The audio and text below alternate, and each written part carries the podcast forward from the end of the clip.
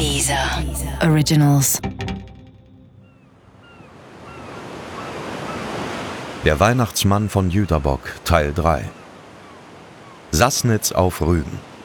Heute ist die Stadt ein staatlich anerkannter Erholungsort mit Tierpark und Kreideküste, der viele Touristen lockt. Ich war mit meiner Familie auch schon mal da, im Sommer. Sehr empfehlenswert. Damals sah das noch ganz anders aus. 1949 errichtete man am Hafen das VEB Fischkombinat. Hier arbeiteten in der Hochzeit über 2000 Menschen. Auch Annas ältere Schwester war hier beschäftigt, und als Mitte der 50er dringend Frauen als Verstärkung gesucht wurden, wusste sie gleich, dass das die Chance war, Anna raus aus der Enge und in ein anderes Leben zu holen. Klar, die Baracken der Arbeiter waren wirklich nicht luxuriös, aber Anna war Schlimmeres gewöhnt. Dazu war Sassnitz damals eine aufstrebende, wachsende Stadt in der DDR, vermutlich mit zehn oder zwölftausend Einwohnern. Logisch, keine Metropole, aber wenn man von da kam, wo Anna aufgewachsen war, eine andere Welt. Das Wichtigste war natürlich der Druck, das Geschwätz, die Blicke, die Enge und vor allem Otto Bergemann waren weit, weit weg, gut 400 Kilometer. Doch anscheinend war das nicht weit genug. Schnell kannte Bergemann Annas neue Adresse. Er schickt ihr Briefe, er schreibt Gedichte. Er kann sie nicht vergessen und nicht in Ruhe lassen. Anna antwortet ihm nie. Und trotzdem, und genau deswegen ist es so schwer zu verstehen. Wieso isst sie ohne Zögern diese Lebkuchen? Ich meine, es war ja nicht so, dass Bergemann nicht auch schon vorher Geschenke geschickt hätte. Wieso wird sie nicht skeptisch, dass dieses Paket vom Weihnachtsmann aus Jüterbock kommt? Wieso kann sie sich nicht denken, wer dahinter steckt? Oder hatte sie ihm sowas wie Rache einfach nicht zugetraut? Nachdem Anna Denschik wieder auf den Beinen ist, macht sie eine Aussage bei der Volkspolizei auf Rügen. Sie erzählt von der Vergiftung, von Bergemanns sexuellem Übergriff, ihrem kleinen Bruder, und sie erzählt von einer Begegnung mit Bergemann bei ihrem letzten Besuch bei der Familie. Als Anna nach Weihnachten ihre Sachen packt und sich für die Rückreise nach Rügen vorbereitet, kommt Bergemann zu ihr, um sich zu verabschieden.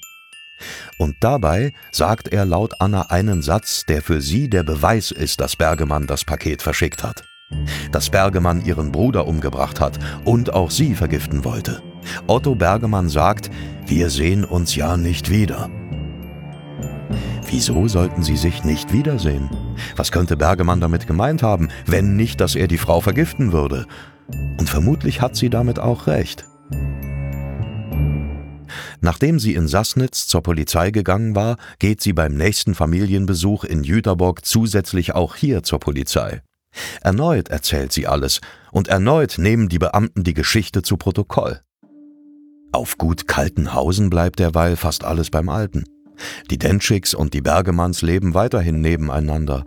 Anna ist jetzt selbstbewusst genug, bei einer Begegnung Bergemann ins Gesicht zu sagen, er habe sie vergiftet. Sie hat zwei Aussagen abgelegt. Die Polizei wird sich um die Sache kümmern. Denkt Anna. Doch die DDR ist zu dieser Zeit ein unruhiges Land. Die Aufstände am und rund um den 17. Juni 1953 haben ihre Spuren hinterlassen und das System bis ins Mark verunsichert. Ich meine, der 17. Juni 1953, die Aufstände, die gab es ja nicht nur in Berlin, wie viele immer denken, das ging ja quer durch die DDR.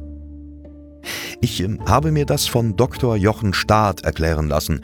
Er ist Projektleiter und Redaktionsmitglied der Zeitschrift des Forschungsverbundes SED Staat. Eigentlich hat die Unruhe am 17. Juni ja auf die ganze DDR übergegriffen. Es gab in allen Städten Demonstrationen, es gab auch in Dörfern Demonstrationen, es gab friedliche Demonstrationen, es gab Demonstrationen, in deren Verlauf äh, Gebäude besetzt wurden, es gab Demonstrationen, in deren Verlauf Gefangene aus den Gefängnissen befreit wurden. Es wurde eben auch an verschiedenen Orten wurde geschossen. In Berlin wurde geschossen, in Dresden wurde geschossen, es gab Todesopfer. Und es gab danach eine hohe Zahl von Verurteilungen. Zehntausend Menschen werden festgenommen. DDR-Gerichte verhängen allein zwischen Juli 1953 und Ende 1954 mehr als 1500 Haftstrafen. Und um der Gefahr einer Wiederholung des Volksaufstandes besser begegnen zu können, wurden der Volkspolizei 14.000 neue Stellen zugesprochen. Der faschistische Putschversuch, so wie es später offiziell hieß, beschäftigte das Land anscheinend mehr als eine junge Frau mit Arsen im Körper. Niemand will zuständig sein. Briefe und Beweise werden zwischen Jüterbock, Rügen und anderen Stellen hin und her geschickt und gehen verloren. Das Geschenkpapier mit dem aufgedruckten Absender, sehr wichtig und einfach weg. Wochen vergehen, Monate, nichts passiert. Dass es für Anna gar keine Gerechtigkeit geben soll, dass all das einfach so passieren kann und niemand etwas unternimmt, das kann die junge Frau nicht akzeptieren. So fährt sie bei einem erneuten Familienbesuch zusammen mit ihrer Schwester wieder zur Polizei, aber dieses Mal nach Potsdam. Bei der zuständigen Staatsanwaltschaft lassen sich die Frauen nicht abwimmeln. Sie sprechen vor und schließlich lässt man sie eine erneute Aussage machen.